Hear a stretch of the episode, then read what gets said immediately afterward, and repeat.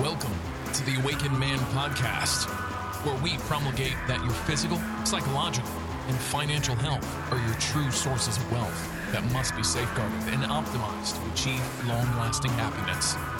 Here, we'll discuss tactics on how you may self-actualize to reach the pinnacle of authentic masculinity by embracing true libertarian principles, arming yourself with red pill knowledge, as well as implementing the most up-to-date holistic health biohacks to optimize your health. Stop being a blue pill sheep, being led to slaughter by big government and the court system. Become an awakened man. Here's your host, Gregory. Hello, everybody. This is Gregory. Welcome back to another episode of The Awakened Man. I hope you're doing well today. Today we're going to do a concurrent episode, a rarity, of Confessions of an Obese Child, which is my original podcast feed, and The Awakened Man. And today is going to be what I would like to call a kind of introspective, wistful reflection on my past and ruminating on the decisions of my past and how they affect me today, and to look at me in many ways as a cautionary tale. Now, for those of you who don't listen to Confessions of an Obese Child, which, as I mentioned, was the original podcast I started in January of 2017, that's essentially a collection vignettes of episodes of my childhood when I was morbidly overweight. And so I talk about the trauma that I experienced in different ways in elementary school, middle school, high school, of growing up that way. And that's like the first 20 episodes. And later episodes are how losing the weight when I did in my senior year in high school was a benefit, because beforehand I would never have kissed a woman, much less had sex with women, nor probably had any friendships. And if any of you grew up overweight, you know what it's like to be stigmatized. Now, grown up obese today is a little different than in the 80s, because we're the most overweight we've ever been. So I think the stigma is lessened now than back then, but I still would say there probably is a stigma. But the later episodes are about, like, I lost the weight, but I had imposter syndrome mixed with survivor's guilt. Like, why did I lose all that weight and other obese guys my age didn't? I have an episode where I talk about going to the Big and Tall store when I was 14. I was weighing a size 56 waist, 280 pounds. And I would look at other fat kids in the place, and we all had this, like, walk of shame. We didn't want to be there, but we also knew that was the only place that we could get clothes. And I'm sure our moms weren't happy about being there either. And, no parent's going to admit this, but I mean, let's be real, no parent wants their kid to be 280 pounds, size 56 waist. So I always wondered, after I lost weight, like, why did I lose it and not other people? And I know some of it's hard work. I once calculated that I've run or exercised 5 miles a day at least 5 days a week for 32 years. And I've calculated that's about 36,000 miles. So I have walked, jogged, biked, rode 1.5 times around the equator. So some of it is work, hard work, but also it's just, I don't know. So having relations with women after I lost the weight, you are not like, you're still feeling like you're the fat kid in a regular person's body. And no doubt, Confessions of an Obese Child was all about processing mistakes that happened in my life, and especially in my adult life, that were based and born out of childhood trauma. So, for example, like, I got into medical school. Like, I was pre-med because my father was a doctor, and I dropped out because ultimately I didn't think I could hack it, because I was still a fat, insecure kid, even though I lost my weight. Later on, because I loved history and I was good at school, I got into a very prestigious PhD program in colonial Latin American history, and I had panic attacks in seminars because I still felt incompetent, even though when everybody looked at me exteriorly, they wouldn't see that. Same for intersexual dynamics and dating women. I felt like an imposter. Anyways, so the reason I want to do this episode is because Though I've gone through therapy and now several decades of not being overweight, the trauma of my past haunts me still and probably will always haunt me on one level. I used to celebrate every May 4th, and I have episodes at Confession celebrating it, which was the anniversary of my weight loss. I stopped losing weight on May 4th, 1991. That tells you how old I am. And, it was a big day. It was a solemn day.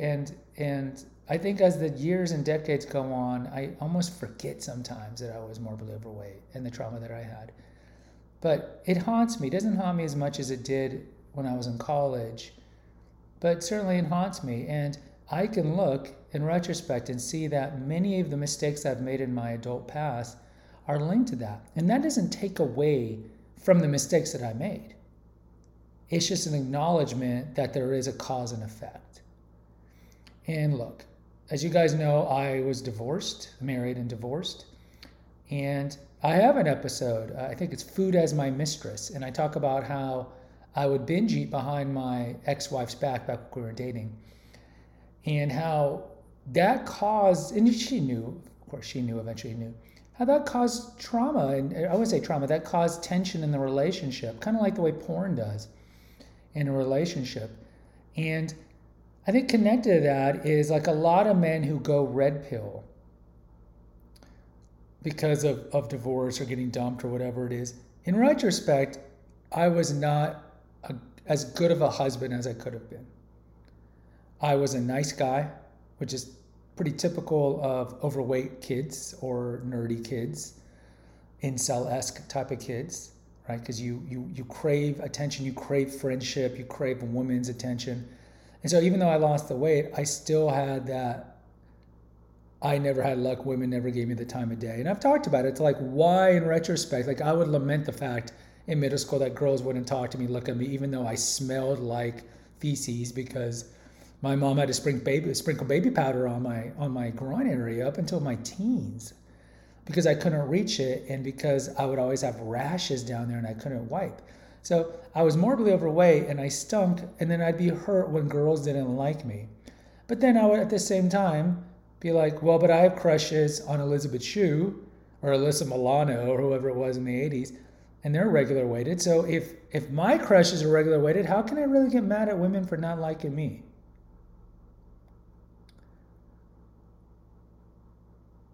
I mean, we need to be honest with ourselves. So I grew up as a nice guy and very blue pill. And in retrospect, I could have been more masculine in the marriage. And I think that contributed to what happened in the marriage. And I'll just keep it vague because I don't hate my ex-wife and I don't think it's right to malign people personally, especially when you have children with them. She made mistakes, I made mistakes. And you got to learn from the mistakes. And so I made mistakes. I had a marriage that ended, and I have children from that, and I don't regret the children because the children are blessings. And then I went through the classic, not all women are like that, Nawalt rebound relationship. I needed the validation at the time. This is before I was red pill. I needed the validation like a lot of guys after divorce. So I found a new woman, stumbled upon a new woman. And then, that relationship resulted in another child. And that relationship did not work out. And so because of these things, I pay 50% to child support. And again, I know some of you appreciate my content because you find it entertaining or insightful. But I believe in earnestness and authenticity, and that I am more of a cautionary tale to younger listeners. You don't know how crushing it is to have to pay 50% to child support.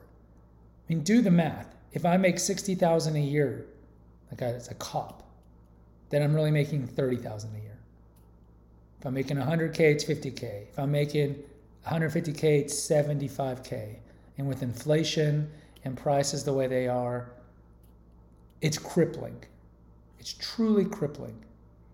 Can I blame the court systems? Yes. Can I blame hypergamy and solipsism? Yes. But also I need to blame myself because I made poor decisions. And we have to blame ourselves, right? I don't like inauthenticity in women and men. In women, it's commonly clouded in solipsism. But even with men, I'll meet men like it was 100% her fault, 0% my fault. No, it's never that way. We like to believe it's that way. Certainly women will like to portray it that way, but it's not that way. It's not that way. So what can we do? I think if any of you come from a history of childhood trauma or trauma of any sort, and you got to make the connections. You have to acknowledge that there was, whether it be neglect or abuse or whatever it is, and it led you to be, in your psychosexual formative years, to the man that you were in your high school years and later in your college years, that you can look back and trace that kind of awkwardness, that trauma that you had, early childhood trauma, ECT, and how it linked to you making decisions perhaps in your early intersexual years of high school, college, and then marriage years.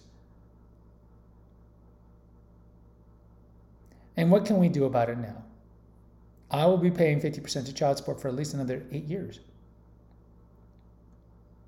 I can't own a home.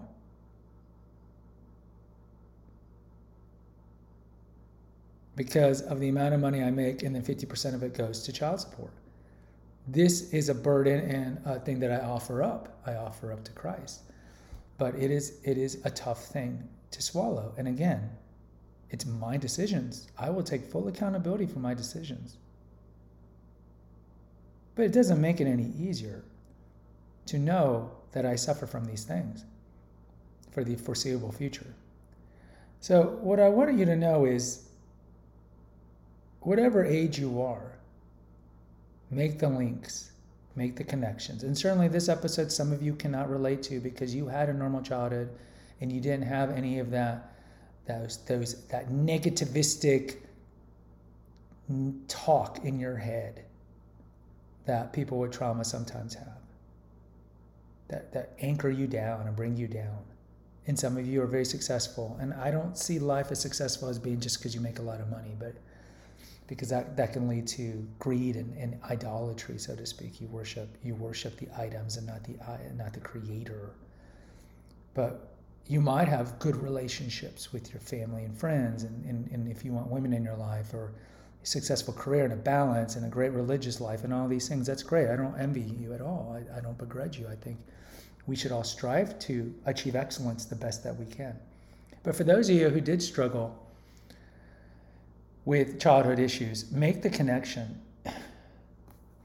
And then what can you do now? You know, we have an episode on 14 mindsets that you're a loser. The loser mindset's gonna be, well, this is who I am forever and I can't do anything about it. And certainly there's gonna be certain decisions that might affect you forever. Let's say you did a bad investment, or you have tons of student debt or hospital debt, or whatever, you're crippled by $200,000 of debt and that maybe you accrued or your ex-wife accrued, or whatever it is. Certainly these are things that we have to work on, but we can't give up. That's the sin of despair. That's the sin of Judas, right? Between Judas and Peter didn't despair after forsaking Christ. Judas didn't take his life. So we don't want to fall for the sin of despair. I think the best thing to do is see what occurred in your lifetime caused you to be the man that you are now, or woman, if you're one of the women listening to this. And then if you have liabilities in your life, whether they be physical, you're an alcoholic, or you're morbidly overweight, or financial, as I've already mentioned, or psychological, or whatever it is, take an inventory and then look at your own strengths and weaknesses and figure out a plan, like a Dave Ramsey plan, of figuring how you can come out of this quagmire and just be the best man that you can be. Purge your childhood demons the best that you can. And nobody expects perfection. You should be humble and kind and treat others the way you want to be treated, but don't put too much pressure on yourself to be perfect. And remember, self-loathing, envy, hate, these are all poisons we concoct that only we drink. They are ultimately all short-sighted and negativistic. And they don't help us. So yes, I could fixate every day. I pay 50% to child support on a decision I didn't make. This is not fair. Injustice, injustice, injustice. I can't own a home. Injustice, injustice, injustice. How does that make me a better person? How does that help me in any way? And it doesn't. So I would tell you, try to avoid the traps of negativistic thinking.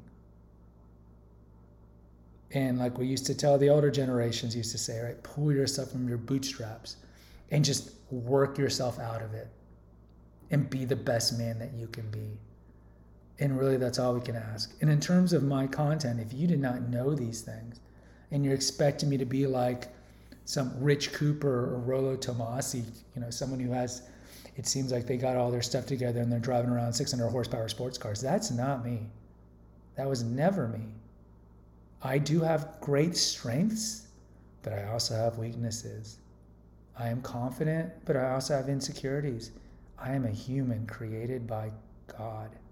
And like you, and like a lot of people, we persevere daily just to be the best that we can be. And if you feel disappointed that I am not living in a mansion, then unsubscribe and unfollow me. If that's what you feel you need, if you can only follow people that live in the lifestyle of the rich and famous, like the old television show, because that's not me. But what I can give you is insight into the mistakes I made to help you guys either recover from mistakes that you made like I did, or help you young ones to avoid the mistakes that I made. Guys, if you appreciate my content, please post an honest review on Apple or Spotify. There's two links in the episode notes. One's for PayPal. If you want to make a small donation, I'll have to defray the cost of hosting this on the server because I don't make money from it. And there's also a link for the website where you can catch all the old episodes and all the articles. Lastly, subscribe and follow to the three feeds, The Female Holistic Health Apothecary, Confessions of an Elvis Child, and The Awakened Man. Until next time, take care, God bless, and pray. Thank you for listening to The Awakened Man Podcast. Find us on Facebook at The Awakened Man Podcast page. Subscribe and post an honest review on Apple Podcasts, and consider donating to our crowdfunding account. And remember, freedom is better than Needham. Until next time. Music courtesy of 9 Inch Nails.